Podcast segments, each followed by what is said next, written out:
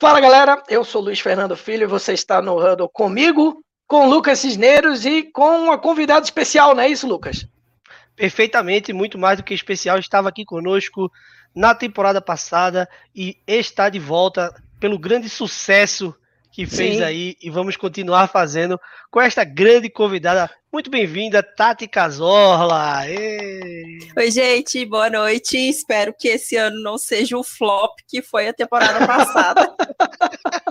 Porque a gente gravou um programa super bacana falando de Patriots, passou uma semana, os jogadores deram opt-out enfim. Foi.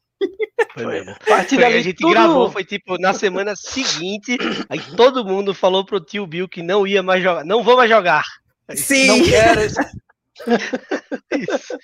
É, é, isso mesmo. Pois é, esse ano a expectativa tá diferente, né, Tati? Esse ano o, o, a, o Patriots mudou algumas coisas, né? Trouxe alguns jogadores, então acho que esse programa vai ser um alto astral aí, né? Quem sabe é, tragam, tragam boas energias aí para o Patriots, mas antes da gente começar, eu queria convidar você que aí não conhece o canal ainda, né, que está vindo aqui, porque Tati é uma celebridade no mundo do Twitter da NFL, então se você está conhecendo o nosso trabalho agora, se inscreve aqui no canal, curte esse vídeo, ativa o sininho, Deixa o YouTube te avisar quando tiver vídeo novo aqui no meu canal, no meu canal, no canal de Lucas também. Eu tô acostumado a falar do meu, nisso no meu, aí me enrolei. Mas no nosso canal aqui.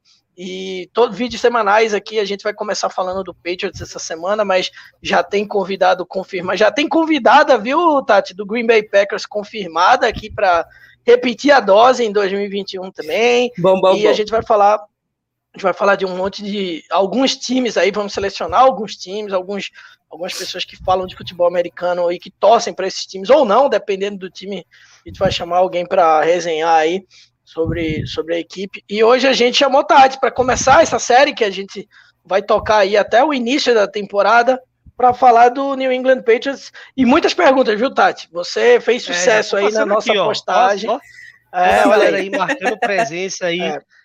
É eu... uma gigante do Twitter. Gigante. É, eu, eu uma só... celebridade total, velho. Uma curiosidade. Ela, ela leu né, as perguntas, claro, o Lucas também, mas não, não dá para dizer que o assunto mais pedido nas perguntas foi Cameron Newton, né? Então a gente vai chegar lá, vai falar sobre ele e sobre vários assuntos, mas primeiro, Tati, é, eu queria saber qual a evolução que você espera é, entre o time de 2020 e 2021, para a gente começar bem aí o programa de hoje. Então, é, eu acho que 2020 primeiro veio o impacto da saída do Tom Brady e depois o mundo passou por esse caos de Covid-19, então muitas coisas mudaram. Eu acho que é, a gerência do, do New England Patriots, a administração do time, pecou em não se preparar de uma maneira melhor para a eminente saída do, do Brady. E eles, sei lá, se fizeram um, um, roster de, de qualquer maneira. Esse ano a gente viu uma off-season absolutamente diferente, até inclusive diferente do que o Bill Belichick tem costume de fazer na off-season. É, ele foi bem agressivo na free agents. São reforços, assim, na minha visão, excelentes. É, em alguns pontos que estava negligenciado pelo New England Patriots já há alguns anos, como na posição de end. Então, assim, eu não espero um time de Super Bowl, mas eu espero um time mais competitivo, um time capaz de ficar ali brigando pela vaga de wild card, é um time que dê mais dificuldade dentro da AFC East mesmo, que atrapalha a vida do, do Buffalo Bills e do Miami Dolphins. É, não dá para você mudar drasticamente de um ano para o outro, eu acho. Os jogadores estão bem animados, eles estão frisando muito essa questão da importância de comparecerem, ainda que os treinos tenham sido voluntários na última semana. É, eles estão frisando muito a diferença que está fazendo 2021 para 2020, de estar tá todo mundo ali presente fisicamente. É, os novatos do ano passado estão dizendo que a preparação é outra deles podendo estar fisicamente juntos. Então eu espero pelo menos um time que brigue por uma vaga de wild card. Essa é a minha expectativa para 2021. Assina embaixo aí, Lucas? Com certeza. Eu, é, eu assim, o wild card eu vou dar confiança pro velho Bill, né? O wild card aí, eu, mas um time melhor, com certeza, tá? Um time melhor, não tenho nenhuma dúvida mesmo. Agora, brigar por wildcard aí eu já sou um pouco mais conservador, mas tem que dar moral para o velho Bill, vai estar tá com a defesa aí é, mais completinha, a galera vai jogar, então é possível sim, é possível, mas aí a, a minha a meu posicionamento é de que é um time melhor e um time que assim, além dessa já olha muito para além dessa temporada, né? Tem muita coisa de futuro aí importante que a gente vai falar para desenvolver no time e vamos, vamos ver aí é, o que é que, como é que o time se posiciona, principalmente com relação, claro, ao que a gente mais vai falar daqui a pouco, provavelmente, é a posição de quarterback. Pois é, e Lucas falou de futuro, né? Tati falou da free agency, o, o Patriots contratou é, alguns jogadores muito interessantes aí na free agency que podem, alguns podem contribuir bastante, né, ofensivamente e defensivamente. E o draft do time é, seguiu um caminho que eu achei bem legal. Pelo menos o começo do draft eu gostei bastante. Eu acho que a escolha do Mac Jones era uma escolha ali boa para aquele momento. Eu acho que é um jogador interessante, sim. É, foi em alguns momentos é, tratado de uma forma que é, subvalorizado, assim, vamos dizer, em, de, em debates do, de, de de draft, etc. Mas é porque eu acho que ele não era um cara que poderia ser ali uma terceira escolha geral do draft, mas nesse cenário eu acho interessante. E o Christian Barmore, que foi uma baita escolha também, né? Defensive tackle. É, outros jogadores foram escolhidos, mas seis jogadores foram escolhidos aí no draft. E queria saber, Tati, o que, é que você achou desse draft? E já tem uma primeira pergunta aqui da Laura Peconic. É, da classe de calouros, quem você acha que será o primeiro a conquistar espaço no time? Ela mandou bastante pergunta para você, viu? Diga-se de passagem. Então, consagrou gostei... a amiga, né? Consagrou, consagrou velho. Consagrou. e a Laura tem projeto também. Ela e a Maju, elas é, são administradoras do Nação Patriots, que é um dos grandes perfis também que comenta a respeito do, do New England Patriots lá no Twitter. E enfim, é isso, né? Amizade, gente. A gente tem que ter um ciclo social bacana. Torcedor Sim. do Patriots é tão discriminado, a gente tem que se unir. é verdade. Então, a, a, respeito do draft, eu gostei muito. A escolha do, do Mac Jones eu achei absolutamente sem surpresa alguma. É, muitos falavam a respeito do Justin Fields e era o meu quarterback preferido para ser escolhido mas nos mocks de quem cobre Patriots estava lá Mac Jones. Então, assim, até no Patriotas, quando o Fields foi escolhido, a gente já deixou a arte do Mac Jones pronta para soltar, zero surpresas. É, no mais, eu amei duas escolhas em especiais. É o Christian Barmore e o Ronnie Perkins. Eu acho que o Barmore vai se provar um estilo muito grande é, ele era avaliado como o melhor DL da classe. E, querendo ou não, era uma posição que os Patriots precisavam urgentemente reforçar. Ele, inclusive, é o calor que eu acho que vai ter o maior destaque no time.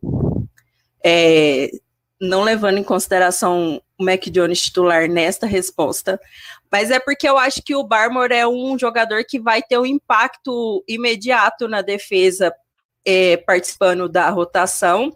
E eu acho, inclusive, que ele pode até conquistar uma vaga de, de titular no, no, decorrer da temporada. E outra escolha que eu gostei muito foi o Ramondre Stevenson, que é o running back. É, ele é um running back de um estilo que eu gosto muito, que é o estilo Legarrette Blount, o estilo Buffalo, aquele running back que pressiona nos tackles, que ele carrega os defensores que, que tentam parar ele e ele só olha para o norte e vai embora. E eu sentia muita falta de um running back assim nos Patriots, apesar da gente ter running backs excelentes como o James White e o Damian Harris. Eu acho que falta um, um running back mais forte, pesado assim. É, e eu acredito, né? Eu concordo contigo. O draft eu achei bem legal. Eu acho que o Mac Jones é um encaixe muito interessante nesse time, principalmente pelo estilo ali de quarterback que o, o McDaniels gosta, pelo estilo de quarterback que o time vem trabalhando aí muito tempo. Eu acho que tem um fit muito legal. Mas a minha escolha favorita do draft foi o Christian Barmore, com certeza. É, já fiz aí algumas análises sobre ele, participei algumas de, de, umas duas mesas redondas aí sobre, inclusive DL, nessa pré-temporada. E o Barmore era o meu defensive tackle mais bem ranqueado. Não entendi é, essa, essa queda, mas bom para Bill Belichick e para o Patriots. E, sinceramente, para mim, ele já deve começar o ano sim, é, como um do, com snaps pesados na rotação, com certeza. E eu acho que eu acho que foi um draft sólido. Foi um draft bem sólido. Vou dar um destaque para o último pick aqui da querida UCF aí de Luiz. É, né, Luiz, então, Trey Nixon receiver alto na mão do Patriots não tem dado certo. Quem sabe sendo aí lá no, lá no fim do draft, é, se dá algum resultado, ainda mais sendo da querida UCF aí. Né? Mas, sinceramente, o, o, topo aí do draft foi muito sólido, na minha opinião. E foi por isso que no começo do nosso papo eu falei que é um time que entra na temporada. Eu acho que com um, um roster sólido, mas com um olho muito legal aí no futuro, no futuro de curto prazo mesmo. É, eu, eu, particularmente acho que o Patriots que entra em 2021 é um cenário muito diferente daquele Patriots que a gente viu em 2020, é, mesmo antes dos opt-outs aí dos jogadores é, do Patriots na temporada passada, eu acho que esse time entra, entra forte. É uma divisão que vai ser difícil, é uma divisão que tem o Bills aí como no momento favorito ali na divisão, mas tem o Miami que é, tem cara de ser carne de pescoço novamente, né? Vai ser pesado. Então vai ser uma divisão muito legal de ver. É, bem diferente do que a gente se acostumou, e vocês se acostumaram, né, Tati, a ver, que é uma divisão babá pro, pro Patriots, né? Então, como você fez muito sucesso aí na, nas perguntas, Tati, a gente deixou a pauta para a galera fazer do programa, né? Então tem muito assunto aqui. A Laura já teve a primeira pergunta respondida e agora a gente vai para Daniela Kowalski, sua companheira. Inclusive, você não fez um mexão, foi falha do, do apresentador, você não fez seu mexão pessoal. Então, é, vamos encaixar esse mexão pessoal nessa sua nessa primeira pergunta aqui, é, até por ser sua companheira aí de resenhas, a Daniela Kowalski, o que pesar mais no desempenho do time? A volta dos jogadores que fizeram opt-out, principalmente na defesa, ou a chegada dos novos jogadores no ataque, como Nelson Aguilar, Hunter Henry e o John Smith. O Nelson Aguilar entrar nesse pacote aqui com Hunter Henry e o John Smith é... foi, uma, foi uma consagrada dela, da Daniela, foi, mas. Foi. O é, que, que você acha? O que, que você acha aí, Tati? Muito generosa com o Nelson. generosa. É. É, nessa galera, é. Eu acho que os opt-outs nem tanto, porque veja bem, é, dos opt-outs, os que deram opt-outs, só o Donta Hightower vai voltar o Chang aposentou, o Najetorin e o Marquise Lee não estão nos Patriots mais. O Dani Vitale foi dispensado e se aposentou. O Marcus Cannon foi trocado para o Houston Texans. Ah, tem o Matt Lacoste também. Peraí, só um minuto. Fique à vontade. Agora aqui é ao vivo, pessoal. Então é. a gente fica aqui. Quem sabe faz ao vivo. É, bicho. E o Matt A gente não vai nem cortar isso aqui, tá? É, isso vai, ficou isso muito vai bom. Para, para, a versão final. É. Você sabe, Tati, só um, só um hiato. Ah. Você sabe que eu participei, semana passada eu participei do Domingão do Faustão, né? Uhum. E o Faustão, Faustão, ele caiu na gravação. Ele tomou um, um tropeço. E não foi ao ar. E eu fiquei muito triste, porque eu achei que o Faustão ia falar: olha, bota no ar, isso aí que ficou engraçado. E não foi, ó, infelizmente. Então isso Aqui aí não. eu vou fazer, vai na eu vou corrigir íntegra, o erro de Faustão, vai na íntegra, tá bom? Tá bom você não tá caiu, bom. graças a Deus. Graças a Deus você não caiu. Eu tô aqui firme. É, é. Mas continuando a linha de raciocínio, o Matt Lacoste, eu nem conto muito, eu tô esperando, torcendo, rezando muito para esse cara ser cortado em algum momento aí. Por favor. Mas eu acho que não só esses três jogadores que a Dani mencionou, mas eu acho que os que chegaram via free agents como um todo vão causar um impacto muito maior no, no New England Patriots, eu explico. Por exemplo, a questão do Donta Hightower, que não jogou o ano passado. Além da falta do Donta Hightower, a gente teve a saída de Kyle Van Noy, de Jamie Collins, que foram jogadores que contribuíram muito para o front seven dos Patriots. E foi um setor que, além de não ter sido reforçado, o jogador que ficou no lugar do Hightower, que é o John Bentley, teve uma temporada extremamente abaixo do esperado. Ali, em 2021, além da volta do Hightower, a gente tem o retorno do Kyle Van Noy, que eu acho que nem tinha que contar no currículo que ele teve esse ano aí sabático no Miami Dolphins. E a chegada do Matt Judon, que é, depois do Hunter Henry foi minha contratação favorita. É um jogador assim excepcional, um linebacker excepcional. Então você já reforça o pass rush de tal maneira que eu tenho muita esperança. A defesa dos Patriots é espetacular.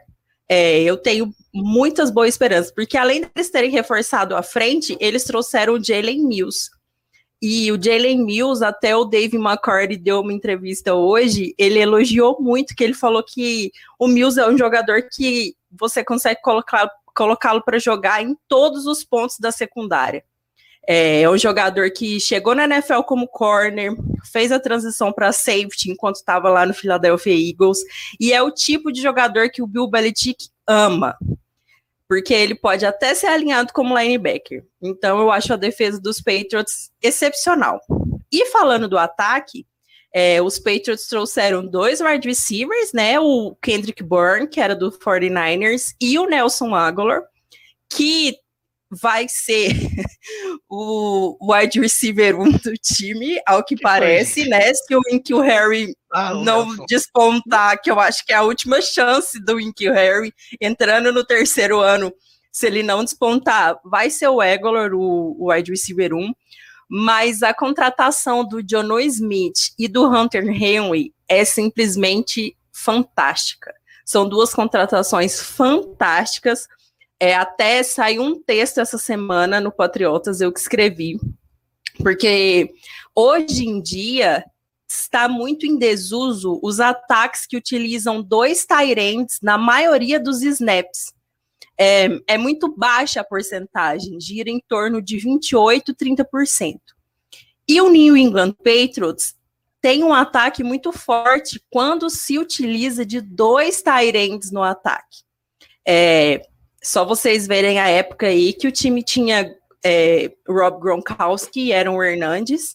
Em, 2020, em 2011 foi um, um absurdo, um absurdo. Só os dois sozinhos conseguiram mais de duas, jar, duas mil jardas de recepção e 16 touchdowns.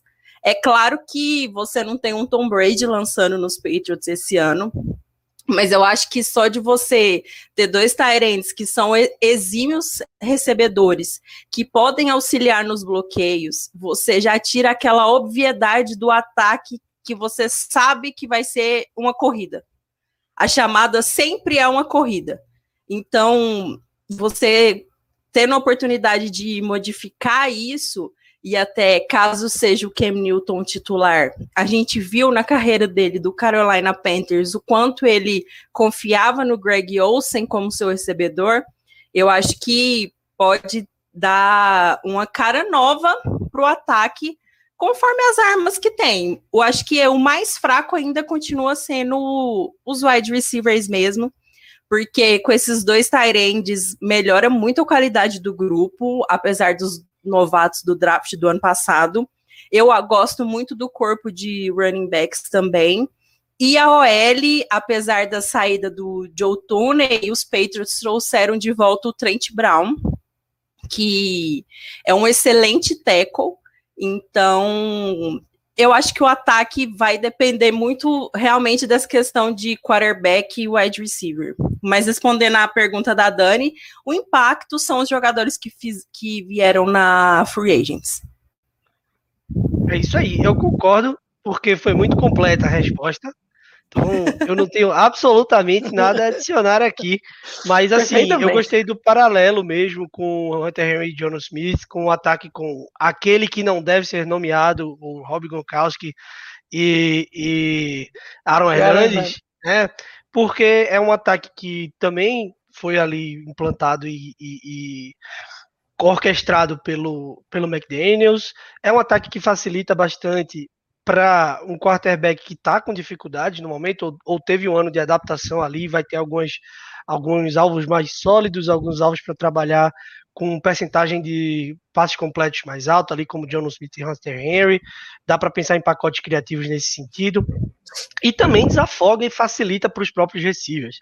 Né? Perde um pouco do, da dependência ali que tinha dos receivers fazerem alguma coisa para poder esse ataque render. Então eu gosto bastante dessas chegadas, com certeza. Em relação ao opt-out, eu também puxo, puxo atenção para o Dante Hightower, porque é, é o, basicamente o maior dos retornos, mas é um retorno de bastante impacto, sim. É um retorno essencial para a defesa do Patriots, na minha opinião, e que vai é, é, ser uma peça ali, uma das peças centrais na chegada do Barmore, na, na, no ajuste novamente com o Van Noy, que está voltando das férias aí na Flórida. Então, eu acho que eu acho que é que, que os prospectos são, são legais, sim, para o Dante Hightower voltar, mas o principal, o grosso, vai vir do, dos free agents.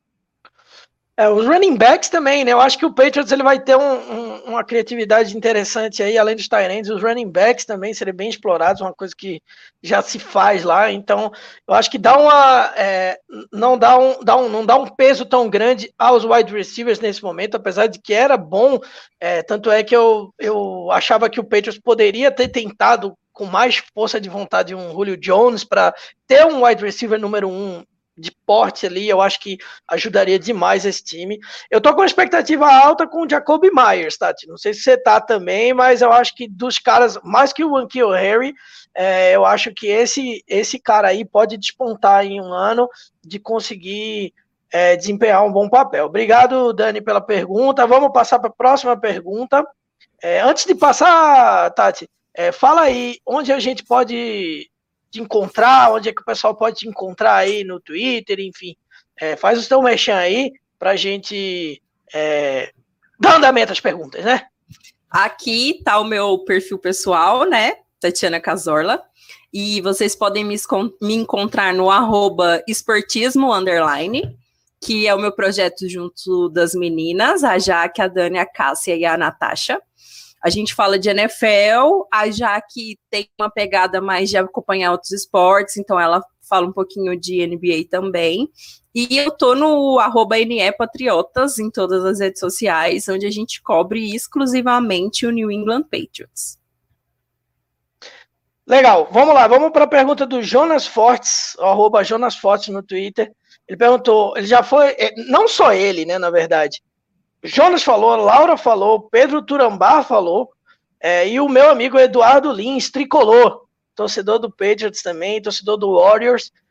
Todos eles falaram de um assunto, Cam Newton. Então, o Jonas perguntou: Cam Newton é o titular do Patriots, apesar do mau desempenho na temporada passada. Aqui se explica a insistência de Kraft e Bill Belichick nele. Essa pergunta poderia ser feita por mim. Se eu fizesse essa pergunta para você, seria desse jeito aí. Que, enfim, eu tenho minha ideia aqui que eu acho que o Mac Jones deveria ser o quarterback titular já do time. Laura perguntou qual a expectativa para o Cam Newton, dá para sonhar com o sétimo Lombardi. É, o Pedro perguntou, queria saber se dá para acreditar num sucesso constante igual na era é, Tom Brady, né, TB12, com algumas reposições ou precisa nascer um novo Brady. Cam Newton consegue segurar essa pressão. E o Edu perguntou aqui se Tati continua sendo o time Cam e se def ou se defende a titularidade do Jones desde o início da temporada. Foi o pacote aí de perguntas do Ken Milton para você, Tati. Gente, assim, é até uma coisa que a torcida vai pegar no meu pé, pega no meu pé já desde o ano passado. Eu sou o Team Camp sempre. É um jogador que eu aprendi a admirar, mas a galera se perde assim, que não é porque eu admiro, gosto do Cam, que eu não sei reconhecer as falhas do Cam. É, eu não falei isso ainda, nem da gravação do Patriotas, do último Patriotas. Eu Olha defendi só. ferrenhamente lá a titularidade do Cam no começo da temporada. Mas eu acho que desde a escolha do Mac Jones, ele vai ser preparado para ser o titular.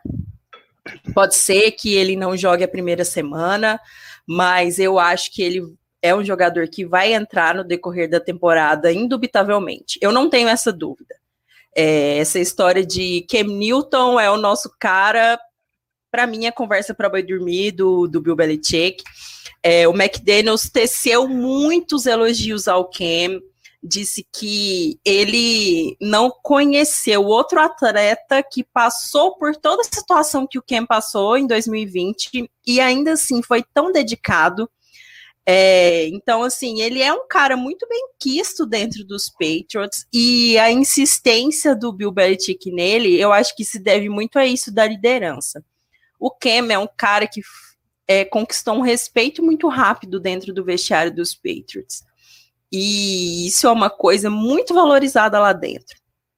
Então, e a, além disso, a gente tem que ver que o Cam foi, o contrato dele foi renovado antes do draft. Então você tinha nos Patriots Cam Newton e Jared Stidham, porque o Hoyer era free agents também. É, são esses cenários que você tem que olhar. E não significa também, porque o Cam tem um contrato de um ano, que ele vai ficar nos 53 finais. É, tudo isso tem, tem que ser olhado. Então, eu não vejo como insistência. O Belichick optou por renovar com um jogador que já estava ali há um ano, que já conhece o esquema dos Patriots, e querendo ou não, é, quando você traz um jogador novato, eu acho muito importante essa questão de você ter um mentor.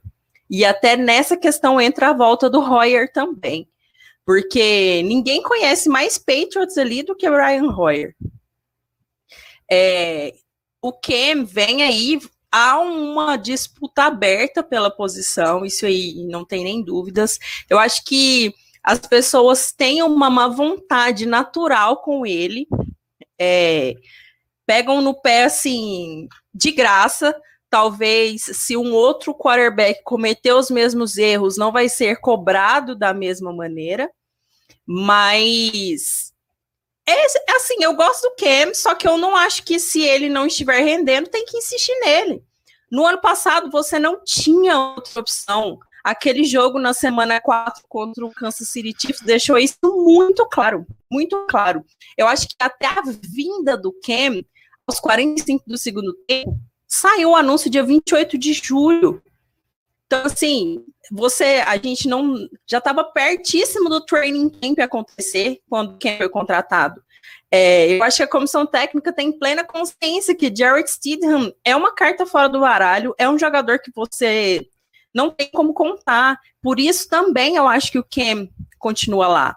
Você vai deixar o Mac Jones e quem vai ser reserva do Mac Jones? O Stidham que você já viu que não funciona, o Royer, que você viu também em campo que não funciona.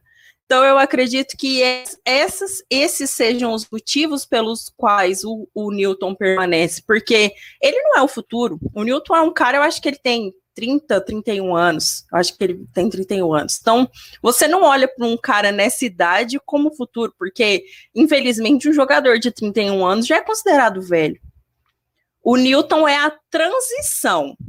Então, ele está ali para fazer parte da transição, para auxiliar e, e tudo mais. E quem falar mal do Cam, eu vou defender, gente. Não adianta. Vocês precisam aceitar isso. Eu vou defender o Cam Newton. Se ficar pegando no pé dele, ah, porque só corre. Beleza. É um talento que ele tem. O Stidham, nem isso você pode contar. Nem essa surpresa, se vier uma pressão, você não pode contar que ele vai, que ele vai correr. O Cam, você ainda tem esse X aí que pode acontecer ali na hora.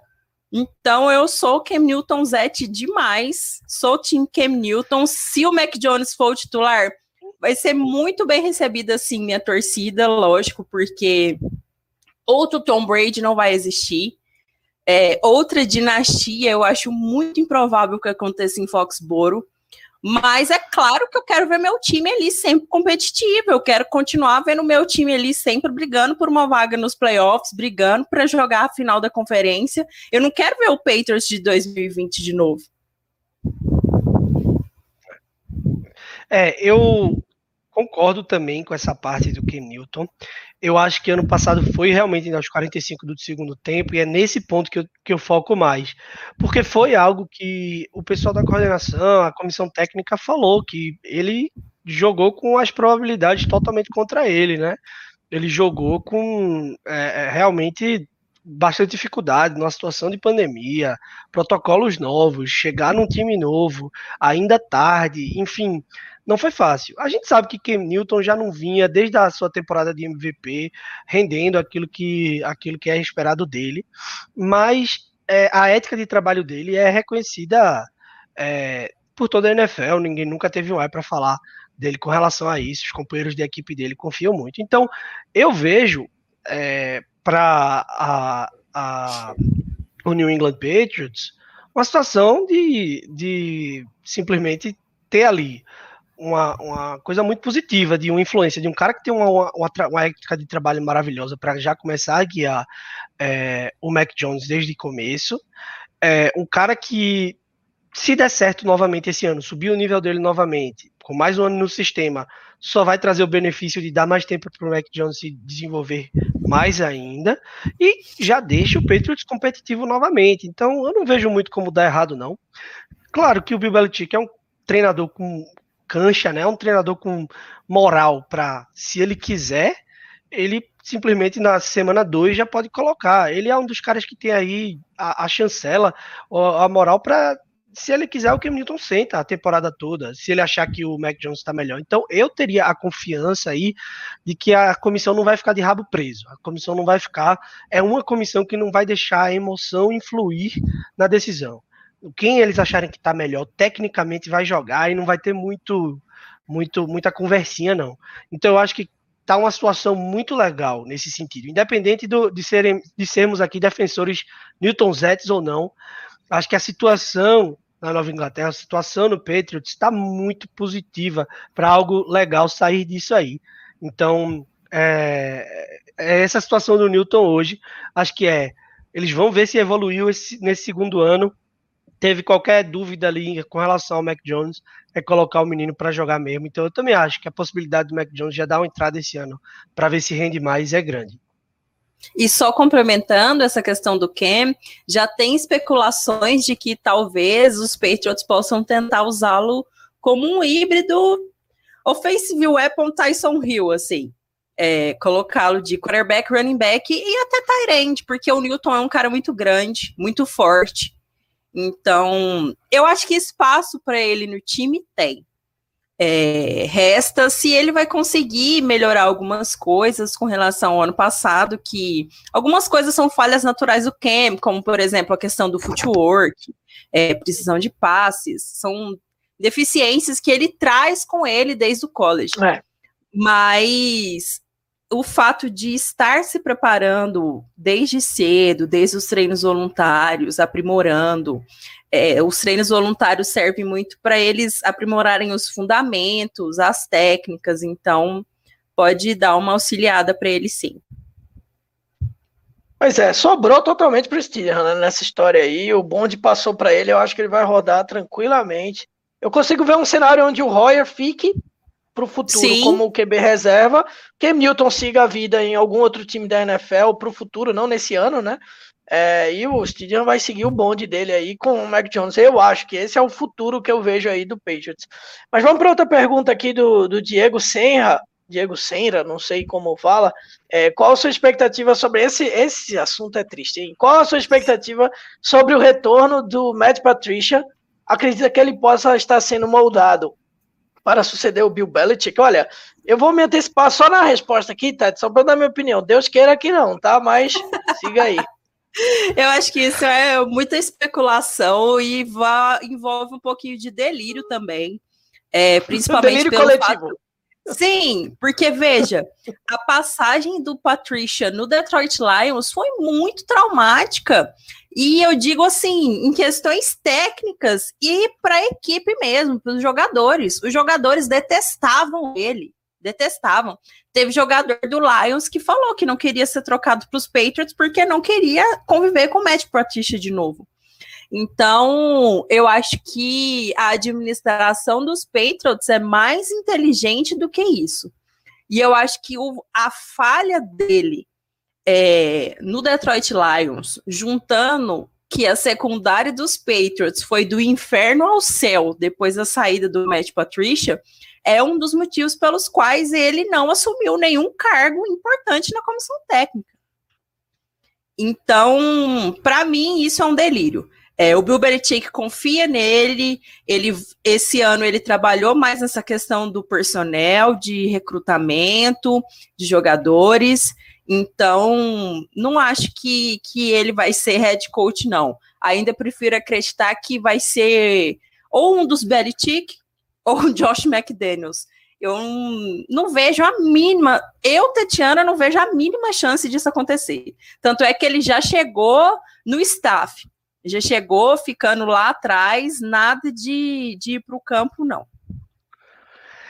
É, é isso. Patrícia é, vai ter é. que ser ali, vai ter que voltar para a casinha do velho Bill mesmo, vai ter que seguir ali a, as ordens, baixar a cabeça de novo e voltar para o processo. É, aí é uma questão de ganhar confiança de novo, ganhar a moral de novo, voltar para o ritmo. A passagem dele ali foi realmente uma coisa que, pelo jeito, não rendeu.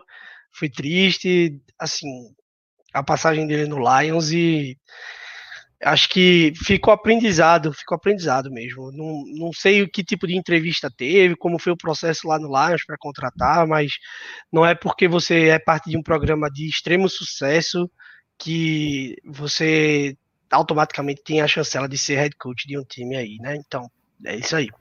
Tá aí Bill O'Brien que não deixa mentir. Tá aí é Bill O'Brien, que não só é satisfeito com deixar ele como head coach, né? Botaram de GM também. É. Então, para a desgraça ser completa em Houston. É, eu acho que lá no Patriots o caminho tá sendo moldado aí para o Josh McDaniels herdar o, o, trono, né? Eu acho é, que é isso que Mas eu acontecer. acho que o Steve Belichick vem logo atrás, viu? É, é então. Ser. Seria um negócio inacreditável, né? A, Seria uma coisa. É, Coreia do Norte. Belichick. Saiu o Kim Jong-il e entra o Kim Jong não sei o quê. Eles Isso. expulsavam o Robert Kraft, brincadeira. O Jonathan Kraft é uma gracinha, eu adoro o, o Jonathan. Do Robert eu não gosto, não.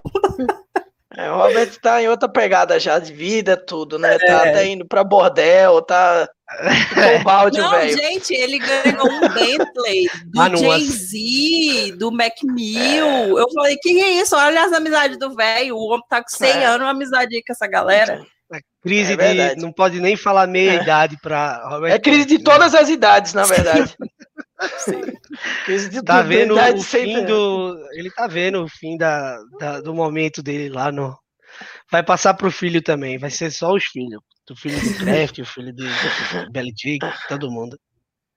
Vamos lá, o Mário Kogo fez uma pergunta aqui que a gente já respondeu, tá? Já respondeu, né? Ele perguntou: o ataque do Patriots está em condições de aproveitar as oportunidades que a ótima defesa irá gerar? Ou o upgrade não é tão alto para melhorar muito em relação a 2020? A gente já falou bastante sobre isso. Obrigado, Mário. Espero que tenha gostado aí das respostas. E o Diogo Cocho, é, que é o arroba decocho2, que a gente estava falando dele aqui no, nos bastidores. Você acha que nesse ano vamos seguir a boa tradição do time em Tyrants? É, Tati já falou um pouco sobre isso, né, Tati? Mas aí essa pergunta dele eu gostei bastante. Eu estou muito curioso para saber qual a resposta dela. Na sua opinião, quem são os três melhores jogadores da história do Patriots e quem pode, do elenco atual, chegar nesse nível? Pesadíssimo. Pesadíssimo. Botou a pessoa. Eu vou até meter o dedo aqui e falar a minha também. Vou falar meu é, top 3 também ele quer saber se eu vou falar do Gronk, entendeu? É! o Diogo é um amigão, o Diogo, Aquele... o Jonas, o Diego, o Pedro, nós somos de um grupo é, que foi criado de NFL, que a gente tem um pequeno, aí tem um bolão, enfim.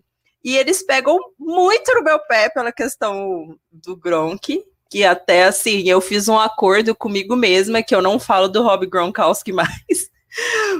Mas aqui eu estou profissionalmente, então eu tenho que falar. eu torço muito para que Josh McDaniels aplique essa questão de utilizar os dois tarentes. Torço muito, assim. Eu falei sobre isso. É, já, como eu disse, tem o texto também. Eu espero muito que os Patriots utilizem isso. Eu acho até, inclusive, que foi por isso a contratação porque são é a terceira folha salarial de Tyrande mais cara da NFL. Só fica atrás, parece que, dos Niners com o Kittle e os Chiefs com o Travis Kelce. Então, tem que valer a pena. Os draftados do ano passado, eu acho que não é nem culpa deles, não é nem culpa do, do Dalton Keane e do Devin Aziasi. E eu acho mais também a questão, assim, que são Tyrants de estilo completamente diferente dos dois que vieram do draft de 2020. Então, eu espero muito. E é para eu falar os três maiores jogadores da história do Patriots. Sim. Exatamente. Na minha visão. Diga você. Cara, na minha visão, assim. O primeiro tá fácil, né? É o, o primeiro é o Tom Brady. É, primeiro Até tá. Até pelo fato de que foi o que eu vi jogar mais. E eu não cheguei nos Patriots por Tom Brady, eu cheguei nos Patriots por Rob Gronkowski. E depois eu entendi quem que era o Tom Brady, marido de Gisele Bündchen, porque ele era o cara. É, em segundo, eu vou colocar Matthew Slater, um cara extremamente subestimado em toda a NFL. É o maior gunner da NFL em atividade. Um special teamer, assim, fantástico. Matthew Slater é Hall of Famer. Se não for, é injustiça. E em terceiro, eu vou colocar Tylon. Eu amo o, o, o Tylon, assim, eu acho ele maravilhoso. Graças a Deus, o Stephen Gilmore tá conseguindo honrar bem essa camiseta número 24. Eu acho o, o excepcional. Poderia falar outros. Eu amo o Troy Brown. Ele até tá, tá na comissão técnica dos Patriots. Esse ano ele tá trabalhando mais com os, com os recebedores. Gosto do Ted Bruschi. Mas para mim ficam esses três. Não dá para colocar Julian Edelman porque é marmelada. O Edelman para mim é é Ors Concurso, não, não tem jeito. E para o Diego ficar pro Diogo ficar satisfeito, eu vou falar do Gronk. Eu acho que é impossível você dissociar a história do Gronk com o New England Patriots. Mas eu acho que você, para ser o melhor do time, você tem que ser o melhor do time não somente em campo. Você tem que representar alguma coisa para o time. E a maneira como o Gronk saiu dos Patriots, eu achei muito desonesta. É, para mim, eu deixei de admirá-lo como ídolo realmente. É, é inegável que ele é um tight assim excepcional Vou usar um meme aqui. Tony Gonzalez andou para que Gronk pudesse correr. Mas não, dada a maneira como foi o encerramento dele com o New England Patriots, não tenho como colocá-lo para mim entre os três maiores jogadores, porque para você ser grande no time, vai muito além do que você entrega no campo. É muito da sua história dentro do time. E isso, para mim, o Gronk deixa a desejar da maneira como, como foi a saída dele. E ele já tinha alguns problemas, já estava infeliz algum tempo antes de, de acontecer o que aconteceu. Mas, assim, como Tyrant inegável, para mim, um dos maiores da NFL, eu coloco Tony Gonzalez, Rob Gronkowski e Antônio Gates pela longevidade. Mas o Gronk é, é inegável, assim, tudo porque ele não é só um bom recebedor, ele era um excelente bloqueador. O que esse cara fazia com J.J. Watt quando os Patriots jogavam contra o Houston Texans era uma imoralidade. Mas para ser maior dos Patriots, para mim, não vai estar rolando. É, no meu caso, eu vou até deixar aí a parte da, da dos TS, que a gente comentou aí extensivamente, e vou direto para essa questão dos três jogadores. Eu vou tentar resumir aí como eu penso. O Tom Brady, lógico, em primeiro lugar. E aí, Gronkowski, eu, eu, eu concordo com a posição de Tati. Eu acho que na, no sentimento do torcedor do Patriots, a forma como ele saiu, a questão ó, de se aposentar e, enfim, sair depois para voltar para o Bucks, eu também me sentiria da mesma forma, tá? Então, eu não tenho como mudar isso, apesar dos quatro All-Pros e três Super Bowls ali dele. É, eu não tenho, eu não acho que, que ele realmente pode ficar na frente de um cara como Tylon, que para mim é o segundo. Eu concordo muito com o Tylon em segundo. E em terceiro, eu colocaria o Richard Seymour. Tá? O Seymour é um cara que teve ali três All-Pro na carreira como defensive end, três Super Bowls. É, eu, foi um dos caras que eu mais gostava de assistir na época que eu estava aprendendo futebol americano em seus e as suas nuances ali. é, sinceramente, era um, um, monstro na posição ali que jogava.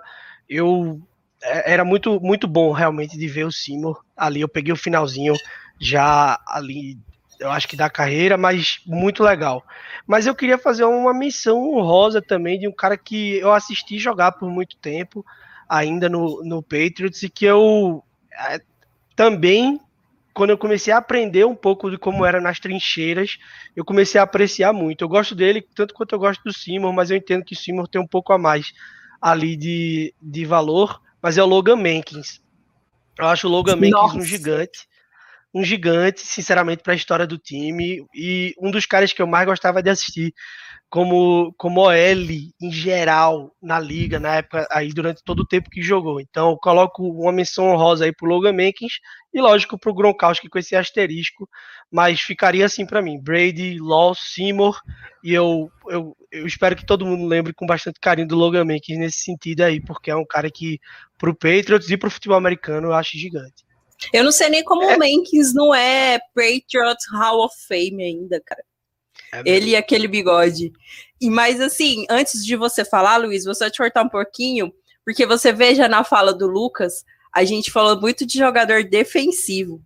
E todo mundo só coloca os títulos dos Patriots nas costas do Tom Brady. Só que eles esquecem que nos dez primeiros anos da dinastia, as defesas do New England Patriots eram sensacionais. Vê, a gente já falou do Brusque, já falou do Seymour, a gente falou do Tylol, tinha Mike Vrabel, então assim, é, era um time muito com característica de Bill Belichick. Não é só Tom Brady, viu, galera? Fica aí, pois o é. aprendizado. A gente, a gente, essa, na verdade, o Brady, eu acho que, só fazendo um aspas rápido, assim, eu acho que o Brady, ele é, teve um, uma, uma grande mudança é, de, de patamar ali, depois daquela primeira dinastia do Patriots, que era predominantemente defensivo no time, e ele contribuía, claro, até porque ele assumiu o posto de titular, tirando o Drew Bledsoe, que era o cara, era ídolo do time. Mas ali ele mudou a chavinha, mas os primeiros títulos, assim, tem muito do fator defensivo realmente. O Tom Brady, ele é, mudou, mudou de, de patamar bastante. Ele é o número um indiscutível, tá? O meu segundo, é, assim, o, o meu ranking, eu, eu entendo o torcedor do Gronk, é, é, óbvio, mas assim, se você se limitar a talento de campo, eu acho que é, o Patriots ele tem claramente para mim um top 3 de maiores jogadores da história da NFL. Tom Brady, que é o maior jogador da história da NFL, o John Rena, que é o maior guard da história da NFL, e a gente tem o Rob Gronkowski, que para muitos é o maior Tyrande da história da NFL. Para mim não, tá? Eu acho que o Rob Gronkowski ele só não é o maior Tyrande da história da NFL porque sempre vai ter aquela coisa, ah, se ele tivesse ficado saudável muito tempo, etc., ele seria. Eu acho que ele seria, mas para mim o Tony Gonzalez ainda é, mas o Gronk, ele é discutivelmente o, o melhor Tyrande aí da história da NFL. Taylor é um monstro, Richard Seymour entra no meu top 5, e eu fecharia o meu top 5 com todo respeito a vários caras defensivos que o, que o Patriots produziu aí ao longo da sua trajetória, mas eu colocaria o Adam Vinatieri, pela representatividade que ele teve nos títulos, Boa. nos primeiros títulos, uma posição que não é tão valorizada, e ele é um cara que ele dominou muito nos playoffs. Jogou muito tempo lá no Patriots, jogou no Colts também, é, foi campeão nos dois times, inclusive, mas ele jogou demais no Patriots. Então eu acho que experimenta tentar chutar um field goal com a, todo mundo vendo num Super Bowl, tá no seu pé a decisão de um, de um título. Ele fez isso mais de uma vez. Então, para mim, num top 5, o Adam Vinatieri tem que entrar. Né? E para mim, ele é o maior, maior kicker, maior jogador de special teams da história da NFL. Hall da Fama, a primeira opção que tiver, é indiscutível para mim. Eu acho que o cara é um monstro. No primeiro, no primeiro Super Bowl dos Patriots, ele venceu, o chute dele venceu o jogo da final de conferência e o Super Bowl. É, o cara é casca grossa demais. Para mim, ele tem que estar num, num, top 5. E se eu fosse falar com um torcedor do Patriots, se eu tirasse o Gronk, eu acho que colocasse o Vinatieri, a galera ia falar, beleza, tá? O Seymour, beleza, o Tylor, beleza. Mas botou o Vinatieri, tá beleza. Valeu, Diogo, pela pergunta. A gente conversou muito em off sobre Sim. ela e, e, e, ao vivo agora aqui também. Vamos para a próxima pergunta, que é da Gabriela Nikini. Qual você acredita ser a maior falha do time hoje? Falha, falha. Eu acho que não é falha, mas que o setor mais é, fraco, por assim dizer, em comparação com os outros, é o grupo de recebedores. Sim. É, você falou do Jacob Myers, eu amo Jacob Myers. Ele até o ano passado eu cheguei a achar que ele não fosse ficar no 53, porque durante o training camp você praticamente não ouvia ninguém reportar nada a respeito dele. Mas se você for ver com relação a OL, DL, linebackers, safeties, corners, tight ends, running backs, special teams, é o elo mais fraco do time do New England Patriots, são os recebedores. Por aí, né, Lucas? A gente já falou sobre isso, mas é isso. É, é, isso mesmo. Laura, Laura Peconic fez mais uma pergunta aqui sobre o Gilmore. Gilmore faltando um minicamp obrigatório, é o começo do fim? É, né? Não acho que seja. Será? Não acho. É, ah. Eu até comentei hoje que a gente já cansou de ver jogador dormir no New England Patriots e acordar no Cleveland Browns, viu o que aconteceu com o Jamie Collins em 2016. Mas eu não acho que seja até pelo fato de que essa greve pode ser prejudicial até para a temporada de 2020 do Gilmore nas questões contratuais, porque, por exemplo, é, tem multa, já tem multa nesses três treinos que são obrigatórios, mas essa multa pode ser negociada. Tem a multa do training camp, caso ele não vá, e é uma multa altíssima. E pelo, pelo acordo, aquele CBA, da NFLPA e da NFL, isso prejudica o jogador até no contrato, porque dependendo do tanto que ele ficar de fora, ele não vai ser free agent em 2022 e vai ter que jogar sob contrato com os Patriots. Então, eu acho que é algo que vai ser resolvido até o, o training camp, muito também pelo fato de que, apesar de a gente ter um bom grupo de corners, o Stephen Gilmore atualmente é o jogador mais importante da defesa dos Patriots. E já que não trouxeram o Julio Jones, eles não vão deixar o melhor jogador do time embora. Então, eu não acho que seja o início do fim, não. Eu acho que é algo absolutamente conversável, até pelos Patriots terem espaço no, no cap para renovar, nem que seja para renovar só por essa temporada. Mas eu não acho que ele vai embora, não.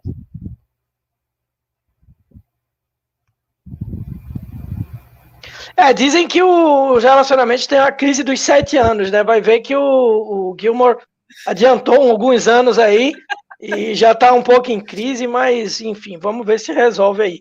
Por é, fim, Tati, a uma... questão dele vai mais por valores, né? Pela Sim. questão assim do que o Darius Slay assinou com o Philadelphia Eagles, enfim, eu acho que é absolutamente contornável. É, pessoal, não vamos falar de crises sobre minicamps obrigatórios aqui, não, que eu tenho muita é. coisa, muita pitanga para chorar aqui nesse assunto, tá?